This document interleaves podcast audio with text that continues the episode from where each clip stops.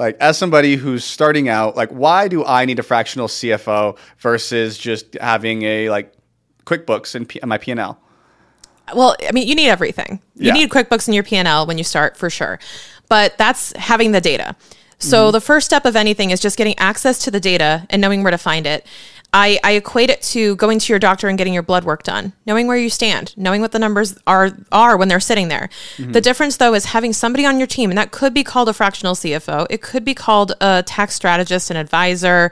I can get into like the different labels for these people, but but basically you need to have somebody who is of the of the right expertise and understands your business to help you translate what's on that paper into what you need to go do about it. So with blood work in particular, I bring that up because I went and got my blood work done this year. I looked at the numbers and I go, what the F is this even mm-hmm. saying? Because I just see like 2.8. Is that good? What's good? and I go, and then I went, you know what? This is how my clients feel.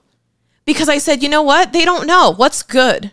What should I be mm-hmm. striving for? You know, I see these numbers. It's like weighing yourself and going, what do I want to be? And and going, I see these numbers, they're neutral. What should I do with this information? And then that's how I explain what we do is we turn those data into decisions. We say, okay, this is what the numbers are telling you. Do you like that story, that narrative, or do you not like it? How can we change it? What would you like to do to move toward your goals in your business or personally? How can we help you do that? So it's bridging that gap between the the data and the numbers and knowing what they are to knowing what to do with them. That's how I would describe it. Mm. And how long does it typically like how much how much data do I need to have before you're able to make a good decision? It depends on whew, it depends on the decision. So like Yeah. I'll get I'll use an example. Mm-hmm. Someone says, "Shannon, I want to hire somebody. I want to hire an operations manager for my business." It's mm. okay. Great. What do you think they're going to cost you? Where are they going to be based? Are they virtual? How much salary would they command? Are they part-time, full-time? All the the technical operational questions, right? So assuming you know all, all those answers, we say, "Okay, we need to carve out, you know, 2000 to 3000 a month to hire this person on contract on like a fractional basis. Okay cool. So based on that i would put it into what as a cash flow forecast and say okay if we put this into your cash flow and we add this into your expenses into your burn what is that going to do to your cash reserve? What is that going to do to your profitability? What is that going to do for the timeline it will take you to reach your goal? So like if your goal was to bring home x dollars a month in profit it's going to take you another month to get to that point. Are you okay with that? You know, things like mm. that to say what is what is our reality going to look like if we add this person into our team? If we take someone out of the team, if we pay someone more, so and so's asking for a raise, can we can we kind of put that on the whiteboard and say what's going to happen if I say yes to this? Mm-hmm. Or how can we rework commissions to make sure our margins are, are the same? We're not losing money, we're not pouring water into a hole or a bucket with holes in it. So that that's the type of stuff that it depends on the decision you want to make, but we start with the questions the founder has and say how can we answer them with the numbers? Because if you look at it's so overwhelming. If you if I say look at your P&L balance sheet and cash flow for cash flow statement every single month, then you're going to read them.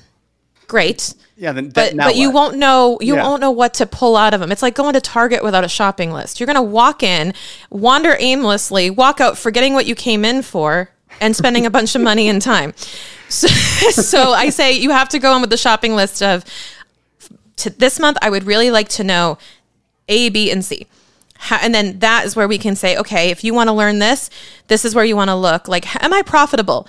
I want you to look at your gross profit, divide that by your sales to get your gross margin. Mm-hmm. And I want you to look at your net profit, divide that by sales and get your net margin.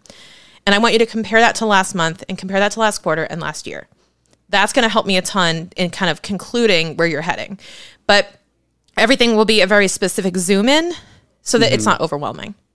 That's so good. And I feel like a lot of the people who listen to this podcast, they probably don't even look at their QuickBooks anyway. So, Right. yeah, no, I, I think it's, it's so beneficial uh, to to have this side of it because the sooner, for us personally, when we got started uh, and when I even moved into the COO role, you know, sorry Ryan, but we we really didn't have a ton of insight into um, you know how where this revenue was coming from, where we were bleeding cash. We had so many different subscriptions and all this other stuff that like and because good times really mask a lot of issues, and we're so blessed that we have such a great sales and marketing engine that we we're able to get by probably a lot easier than a lot of other companies are. So, you know, when you are coming into a business, like how do you effectively like and again i know it's such a broad question but i'm asking for me personally like how do you come in and like stop the bleeding or and stop like the like where do you start essentially Yeah. Well, I start with with the business owner's perception mm-hmm. because it's not always correct by the facts. So it's kind of how are you feeling? I feel like we're bleeding cash. Okay. I can't deny their feelings. Their feelings are valid. Their feelings are facts that they mm-hmm. feel that way. Yeah. But I said, okay, how do you feel? What is causing you to reach out to me? Right. There's usually some type of thing that happens. They pick up the mm-hmm. phone and say, okay, Shannon, finally, I need you. so it's either a big tax bill or something happens, right? So it's usually something's on their mind that they want to settle and we want to get a quick win on a particular area of the business to close it up. But if I'm looking overall, I look at how do you feel the business is going? Do you feel like you're growing? Do you feel like you're at the pace you want to be at? Um, because that that informs a lot. And I think that not enough accountants start with how do you feel? Because that you have to reconcile that with the facts. Because if you're telling someone what the numbers are saying and they don't feel that way, they're going to resist you. So you have to create this like connection between how you feel and what's actually happening, and they understand how to connect those two things. So there's that piece of it. But I would actually look at holistically at um, core profitability, cash flow, all the things that are tactically what you should be looking at. But I, I really have to focus on the unique goals of the founder and say, what mm. are you trying to accomplish with this business? Is this something you want to grow and scale? Do you want to use this as a job to cash flow your lifestyle? And, you know, or do you want to use it to create money to invest in real estate, create money to invest in your retirement? you know create money to send your kids to private school whatever that may look mm. like and what is what does success look like to you so i know that we're not all chasing the same goals uh, it's very much like a health journey it's like are you trying to climb mount everest do an ironman or just like finish a 5k like all of those are successful but you know i want to know where they're at so what are you trying to do with your business that's a great question. I'm actually, uh, so my favorite thing about my business is that it's not a traditional accounting firm. I proudly have only 12 clients. And I love that because I get to go deeper with them. So, what I'm trying to do with my business is turn the typical accounting model on its head and say this can work too by going deeper with less people as opposed to surface level with a ton of people. Because a lot of accounting firms are very um, transactional. They will do the, the the tax paperwork, the bookkeeping, and they will do it for hundreds of business owners and just get the task done. But I say, well, what if I just did everything for the business and I did everything they need and was that resource for them and went deep and not wide. So that's what I want to do functionally.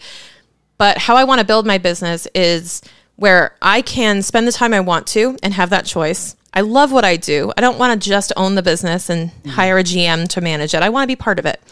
Um, I want to do my podcast. It's my favorite thing I do. It's Yeah. called Keep What You Earn, my favorite part. And I want to teach. I want to have an outlet to be able to teach people more about money and empower them. And in order to do that, I have to generate the cash flow from the business to hire an amazing team. But that is what success looks like to me is really running a business that I could package up. I could maybe even sell the method one day on how we do mm-hmm. it. But to be determined. Right now, it's a really fun way to make an impact. That's great. And so, by going deep, are do you plan on bringing on more clients, or are you just really happy just kind of sticking with your twelve? And Mm-hmm. you know, there's, there's just no ambition to like grow how much bigger. Oh, we have we have ambition to grow, it. but it's a uh, yeah, we have ambition to grow. But what I'm saying is, um, sorry, I have a 12 client capacity. I'm not at that capacity yet, but Oh, what uh, I'm at about eight now, so we have room for more. But that is the point at which I would have to hire another person. So I would have to hire another CFO to help me or another team member. And when we get to that point, which would be amazing, we will uh, cross that bridge when we get there and hire someone. But I, I love having a small team. I do not want to have a, you know, 50 person CFO, you know, operation. I just picture these tables of all these people working and I just don't want to create what I used to work in. I don't want to create a an environment where people are pressured to work late or where it becomes transactional. That's really important to me to keep it uh, keep it personal, keep it intimate with the clients. That's really the most important thing. And if we can find a way to do that while also growing, that's optimal.